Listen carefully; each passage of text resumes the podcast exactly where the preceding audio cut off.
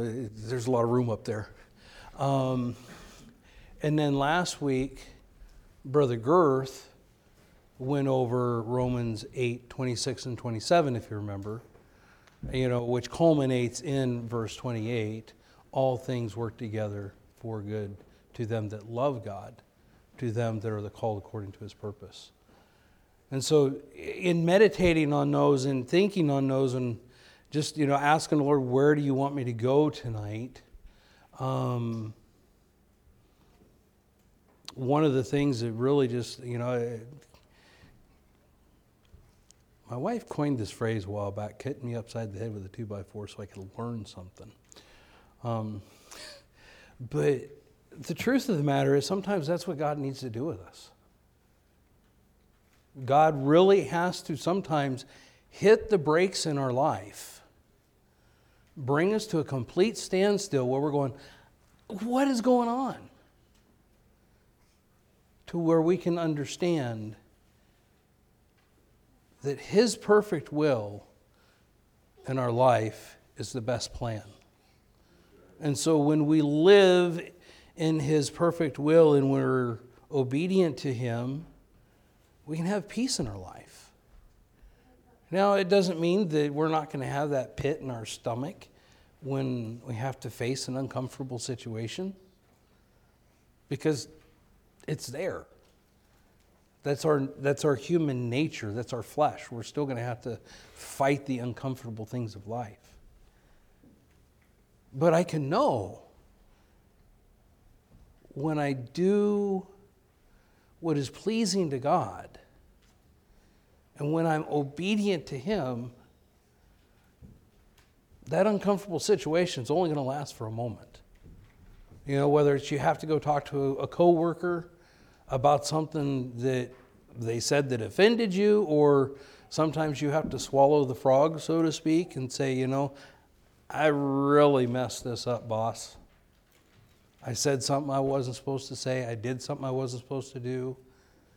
I caused a problem that you know could have hurt somebody or may have hurt somebody. You know, those are things that we're going to have to face, right? It's reality, owning up to things. But again, if we do what's according to God's will, if we do what's right, if we're obedient to Him, we can still have peace through that. And so, as we talk about peace, there's two types of peace I want to put out there to start with there's peace of God, and there's peace with God. Okay, now when you think about that, it sounds, you know, there's one word difference.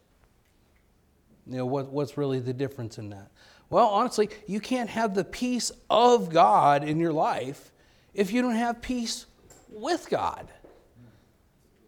How do we have that peace with God? I mean, it's really easy to sit there and say, oh, well, you know, may the peace of God be with you. Sure. But how? How is the peace of, with God supposed to happen? So, when we look at our relationship with God as He designed it, way back in the beginning in Genesis, what did He want to do? He designed Adam and Eve so He could commune with them face to face. If you go to Genesis 3 8, is the proof of that. You know, one of the things that uh, I, I'm on deck, if you will, to preach at the prison tomorrow night. And one of the things that I really want to do there and here is say, this is what God's word says about it. This isn't what Chris Leggett's opinion is about it. So, Genesis chapter 3, and verse 8, it says, And they heard the voice of the Lord God walking in the garden in the cool of the day, and Adam and his wife hid themselves from the presence of the Lord God amongst the trees of the garden. So there's our proof right there. That's what God designed them for. He come in the cool of the day to walk through the garden with them, to walk hand in hand with them, to talk with them. Hey, what's going on? But sin got in the way and messed everything up. That's the reason why Adam and Eve hid from God, right? Because he said, Don't eat of this tree.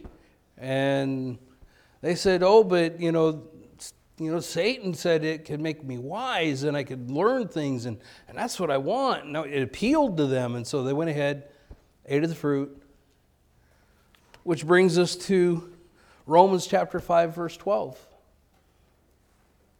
Wherefore, as one, by one man sin entered into the world, and death by sin, and so death passed upon all men, for all have sinned. Right? So, how do I have peace with God if the wrath of God is upon me? I can't.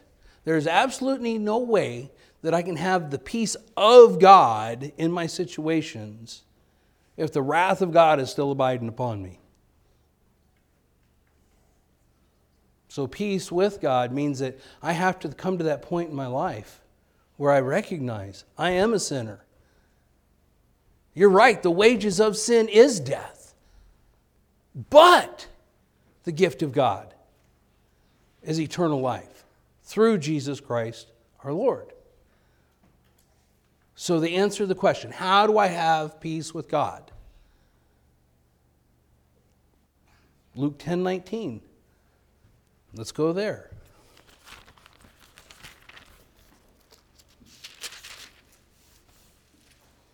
Nope.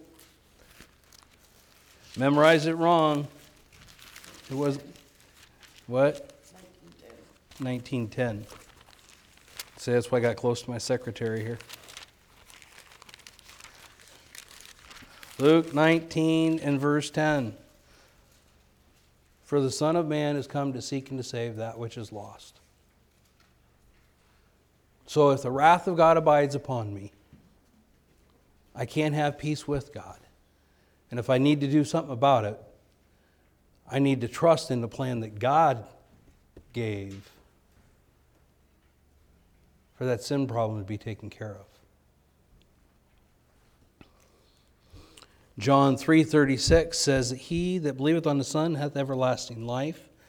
He that believeth not on the Son shall not see life, but the wrath of God abideth upon him. So the issue is you have to come to that point in your life where you're recognizing my sin nature and doing something about it. I can't change it myself. You can't change it yourself. It has to be God's work. I have to come to that place and repent.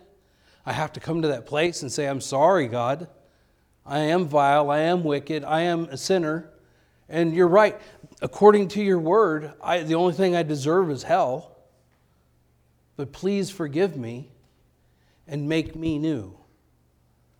Then, then the peace of God, or peace with God, rather, the peace with God can then take place. Once you are a son of God, once you are a joint heir with Jesus Christ, then you can have the peace of God in your life amongst the trials and the struggles and everything that goes on. But that's the first step. You know, I grew up in church.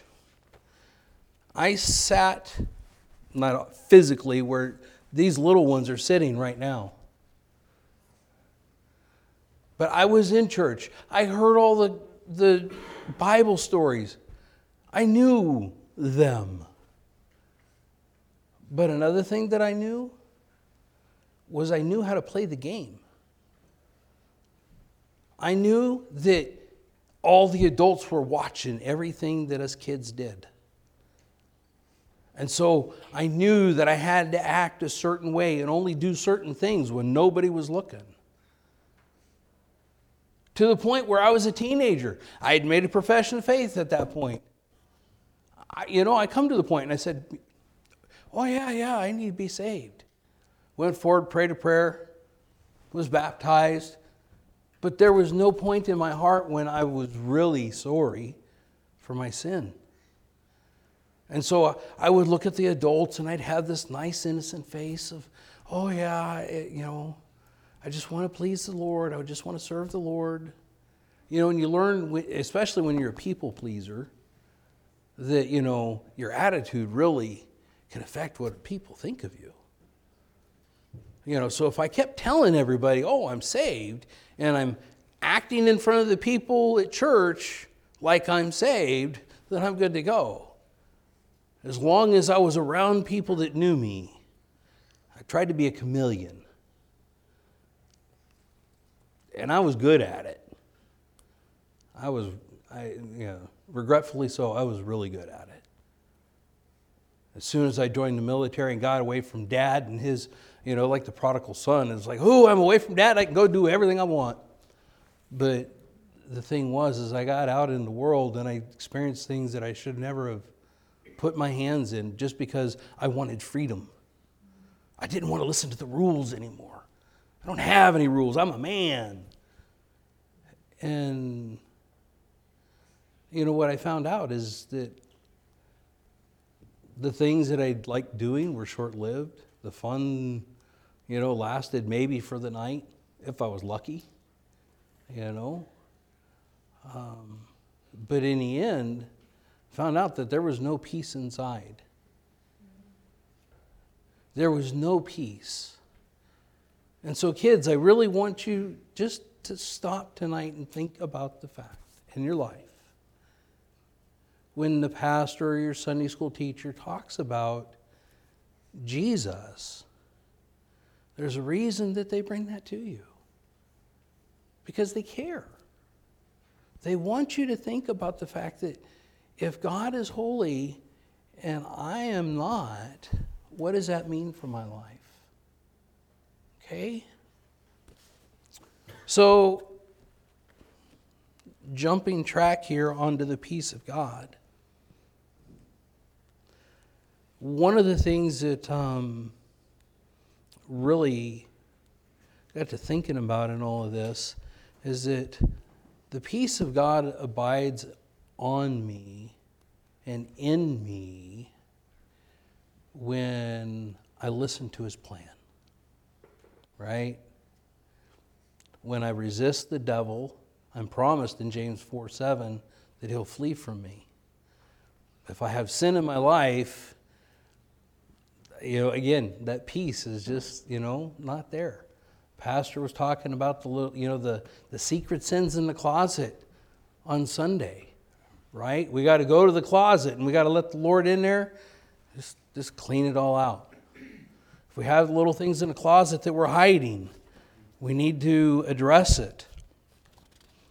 So, like I said, when we agree with His plan and we allow His plan to lead in our life, it's going to um, allow us to have peace through the situations. A couple examples here. So let's take Joseph to start with. Right? As a child, he was hated. His brothers didn't want to have anything to do with him except kill him right? All the brothers are like, well, let's just kill him. We'll throw him in the pit and that'll be it. And his one brother's like, well, let's not really kill him. That's a little harsh. How we just, we'll sell him to these guys over here that are, you know, sell him off as a slave. Let's get some money for him. And so here we got Joseph. His brothers mistreated him, sold him into slavery, and then, you know, here he is. He's a slave in Potiphar's house. And Potiphar's wife is like, she's after him. She thinks he's handsome. She wants him for her own, even though she's already married. And again, Joseph flees. You know, resists the devil, and he.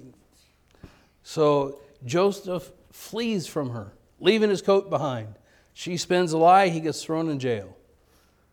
And then he, you know, he trans, translates these two dreams, and uh, it was the. Uh, cupbearer for the king, for Pharaoh. It says, I'll remember you. And, and I'm going to bring you what you did for me, and I'm going to bring you up out of the prison. Well, A couple more years go by, in the prison still. You know, it's like, how? How could you have so much? I know it's not me. I, I, it's no way. You know, an hour goes by of someone, you know, something. You know, I'm vile. I'm wicked. I'm full of sin. You know, a test to all of this came through, you know, on Monday at work or on Tuesday at work. It was like little circumstance here, little circumstance there, another one over here, another one over there. It was like within the first half hour of being at work, like five different things on the, on the bus had broke. And it was mainly one person that was involved with it. And my face was probably as red as my shirt is right now. I was like, Ooh, I'm just going to set you straight. We're going to fix this.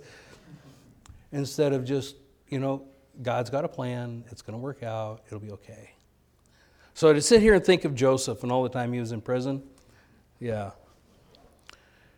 In the end, what was his testimony to his brothers? Genesis 5:20 or 50:20 says, "But as for you, he's looking at his brothers. Again, having that hard conversation. I'm sure it was like sitting right here like I really don't want to say this. I don't, you know. He says, "But as for you, Ye thought evil against me, but God meant it for good, to bring to pass, as it is this day, to save much people alive. Okay? Moses and his mother. So here's another one. We got an evil Pharaoh that is saying that all the babies need to be killed all of the Jewish babies, throw them in a river, cut their heads off. Doesn't matter, just kill them. Don't want them born. All the, all the baby boys got to die. And so you got Moses' mother. In her face, she's like raising him to the point where, you know, I can't hide him anymore. And so she builds this little basket out of bulrushes, puts her kid in it, puts it in the Nile River. He floats along over to Pharaoh's daughter, and she gets to raise him in Pharaoh's house. So she gets to raise her own son and teach him about God. She trusted in the plan. Okay, now you got Moses on the same hand. You know, he did some things that he wasn't supposed to. He got ahead of God. He wasn't supposed to kill the Egyptian. And then he ran because of fear. But in that, he was learning, he was growing. God was working in his life. God speaks to him in the burning bush I want you to go be my mouthpiece to Pharaoh. Request denied, God. That's not going to happen. They want to kill me, right? I mean, that's what I would have been. I'm, mm, no. I'm sorry. I love you, Lord, but I don't, mm, no, I, I don't want to go. No, he says, you know, he did argue with God a little bit. He's, you know, I'm not a good speaker. I can't do this. Fine, you can have Aaron. Aaron will be the speaker, but I'm not talking to Aaron. I'm going to talk to you, and then you're going to talk to Aaron, and you know, on and on. In this, in the whole thing, what ends up happening? Moses leads all of the children of Israel and some of the Egyptians away. Across the desert, across the Red Sea. I mean, all of these crazy things that were impossible to happen happened because one man was faithful to trust in God's plan. And it's not just about men. Look at Esther. You know, we did that whole series on, on Esther, and, and there's so much that was brought out in that. It's just amazing. Um, you know, if you look at Esther chapter 4, verses 14 through 16, is, is really the, the high point of all of this is Esther has been told about the plan of Haman to have all of the Jewish, all those of Jewish nationality to be killed and them not to be able to protect themselves. Um, you know, he says, you have an opportunity to, to let this be known to the king and maybe save our lives. So, you know, there's a whole dialogue with this, and she's like, What? If I go before the king and he doesn't receive me, he can take my head. And so, what are the, the plan here between her and Mordecai is that they're going to pray, they're going to fast, they're going to bring it to the Lord, and then here we are. Verse 14 For if thou altogether holdest thy peace at this time, then there shall be enlargement and deliverance arise to the Jews from another place. But thou and thy father's house shall be destroyed. And who knoweth whether thou art come to the kingdom for such a time as this? Then Esther bade them return to Mordecai this answer Go, gather together all the Jews that are present in Shushan, and fast ye for me, and neither eat nor drink three days, night or day. I also and my maidens will fast likewise, and so will I go in unto the king, which is not according to the law. And if I perish, I perish. Peace. There's peace in that. She's like, it's in God's hands. I'm scared, and rightfully so. But if it's the Lord's will for me to die because I stand up for my people, then so be it. Lastly, I just want to bring Paul to to the stage here to look at in his life. You know, Paul the apostle, prior Saul, the persecutor, right? I mean, he, he was going everywhere he could go to grab Christians and take them to prison, have them slain. He was the man out to get every single Christian he could get. He gets saved, and God reveals to him through Ananias that there's going to be some things he's got to go through. But God's plan through Paul was that he was going to talk to kings. He was going to tell the Jewish, the Gentiles, the barbarians, anyone that would listen to him about God, about Jesus Christ and what he did on the cross, how he died, and three days again he rose again, conquering death and hell.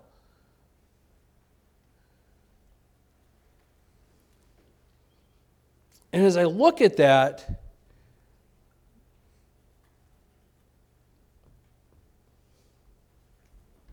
there's a lot of conviction in that.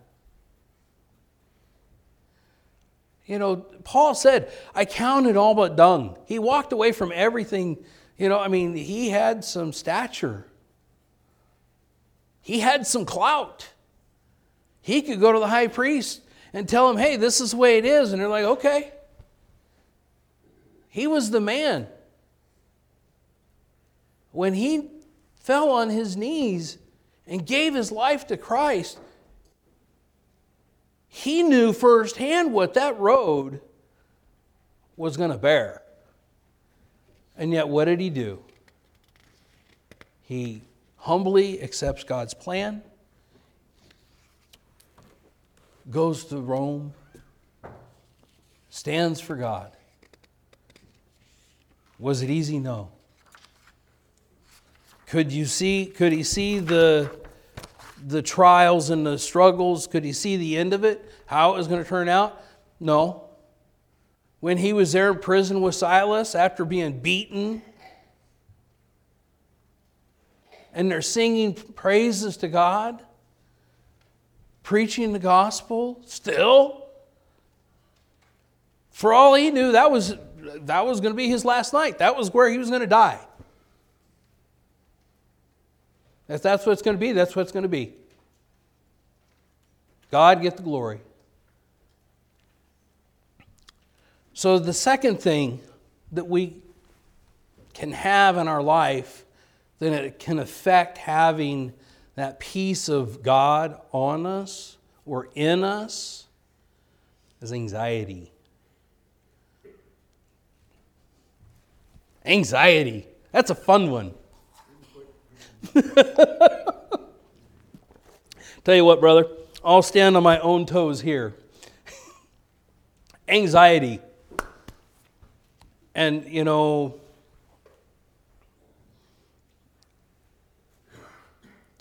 I know for me at least, I try to be obedient to God's word. Cast your care upon him, for he careth for you. But a lot of times, it's like, you know, God, I really have this problem, and, and I just I don't know how to get through it, and I really want you to help me with it. You know, please just help me to have the the discernment, you know, to sound spiritual. You know, because we want to make our prayers sound all. God does. God knows the prayer of our heart. But you know, I can say, Lord, I need you to take this, take this burden from me because it's causing me lots of problems. Help me, you know, just just take away my anxiety, and and and I'll leave it there on the altar, and I'll continue praying. But then the next thing you know, I'm like, okay, put this in my backpack carry it on with me because I got to figure out how to get this problem fixed. While my red face just gets bigger and more red. And my heart rate goes up. And the sweat is running off of me because I'm just so anxious about it. You know, God wants us, He begs us to cast our cares and our burdens on Him. Um,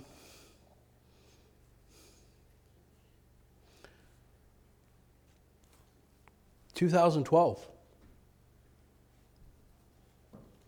to two thousand fifteen. Three years.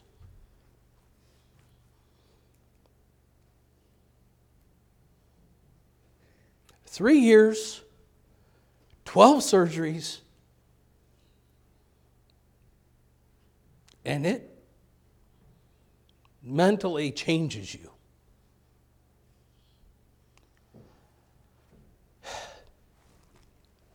I, you know, I did. I sit there and, and sat in pastor's office several times. I just don't get it.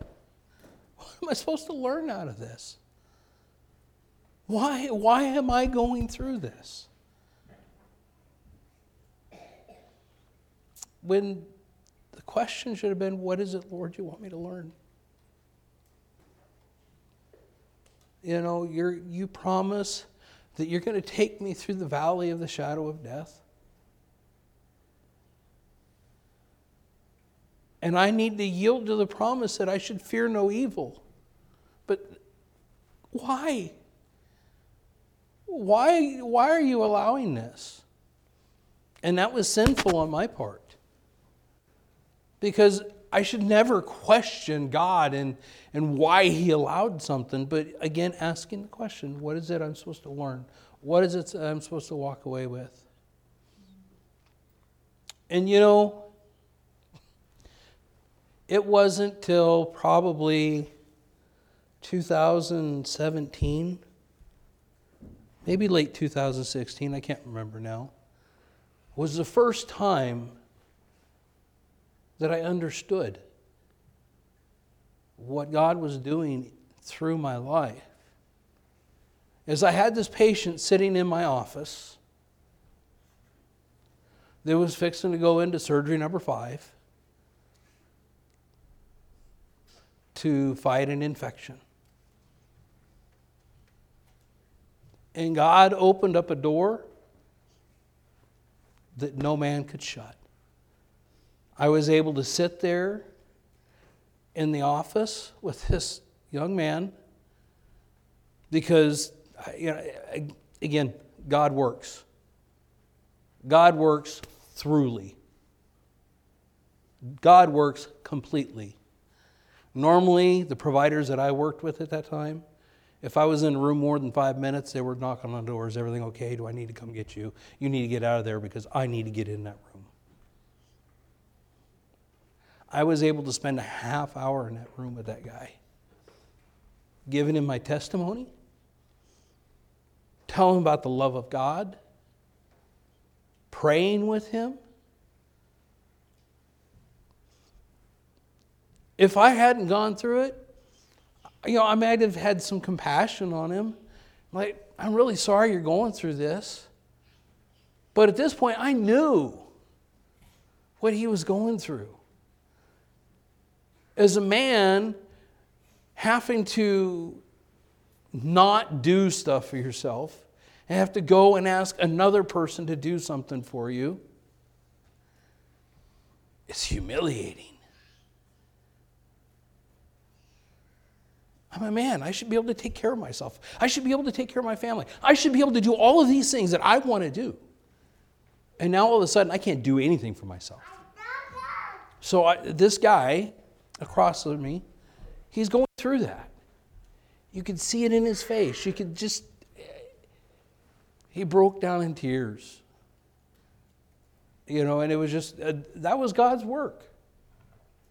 And there's been a couple other times where I've had that opportunity to sit there and talk with an individual and just say, you know, I don't know exactly what you're going through, but I've gone through some stuff. And the only one that got me through it was God. And I guess really, that's the point of all of this. That's the point of it. You can't get yourself through life on your own. You can have good friends that'll kind of help you along. But in the, in the end, the only one that's going to get you through this life is God. God and God alone. Philippians 4 6 and 7. Be careful for nothing. Care about none of it. But in everything in prayer and supplication with thanksgiving, let your requests be made known unto God. So if I keep all of that stuff, I keep my anxiety, I keep my fear, I keep, you name it, whatever your pet thing is that you find that, you know, it's like, I'm just kind of in that mood today. Just want that first person to say something wrong or look cross at me or whatever. Just get me spun up. Get me going, please. No. Cast your care on the Lord. And the peace of God which passeth all understanding, shall keep your hearts and your minds through Christ Jesus. So again, it comes back to it. I can't do it on my own. I can have a friend help me, but in the end, God is the only one that's going to get me through whatever it is. And I can tell you right now, that fear of another surgery that I had, you know, like I said, all the way through 2015, 12 surgeries, I want another one. I, ain't happening. The doctor told me, you, you, you know, you go as long as you can go. You'll need a knee replacement. But you know what? those fears, they're back there. Satan's waiting to start throwing those darts at you. Once you think that you have gotten to a point where you're doing good, you know, I was told you need to have a knee replacement. If you don't get it done, it isn't going to happen. You got maybe a year to get this surgery done. All of those, all of those feelings, all those emotions just come rushing right back in. Satan was quick to open that floodgate. Oh, well, you may get an infection. You may get this, you may get that. What if it goes wrong? What if it goes sideways? What are you going to do? How are you going to fix it? What about this? What about that? It, you know, in my mind, it's just like, I'm not a control freak, and anybody who thinks I am, uh, you got problems. the thing was, I, you know, I did. I started carrying that anxiety and that fear again. But there was something I learned back in 2015. I got a family here that cares for me. I got a family here that prays for me. I got a family here that loves me. And I can say I'm hurting. And you know what's even better? I got a God that just puts his arm around me. Says it'll be all right. We got through the last 12. We'll get through another one. And everything worked out great. Praise the Lord.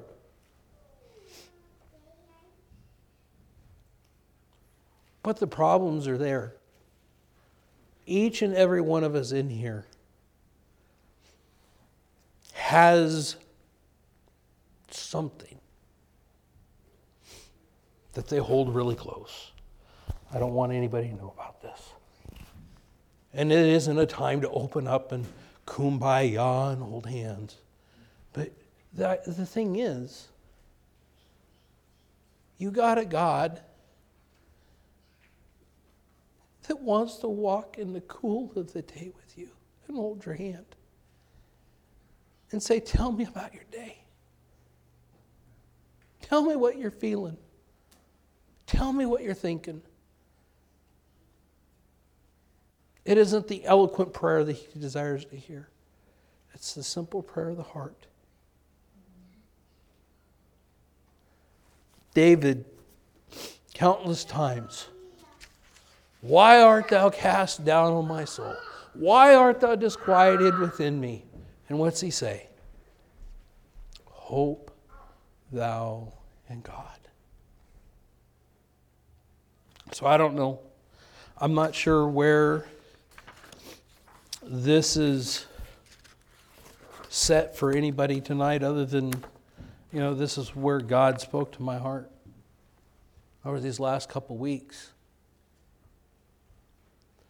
But the one thing I do want you to definitely know and walk out with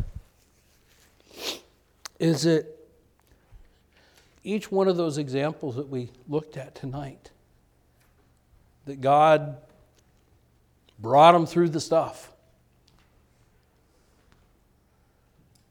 They couldn't see the end. Daniel in the lion's den, he didn't know if that door was ever going to open. But what did he do? He put his faith in God, he trusted God's plan, and in the end, it was so he could affect the lives of someone else. It wasn't for Daniel.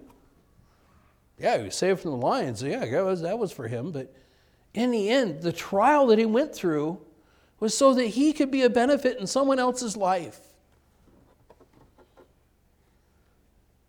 So let's, let's take our eyes off of ourselves and the situation, put our eyes on the Lord, trust in His mighty arm and my, in His might, and allow Him to be the shield and buckler in your life that He promises He will be.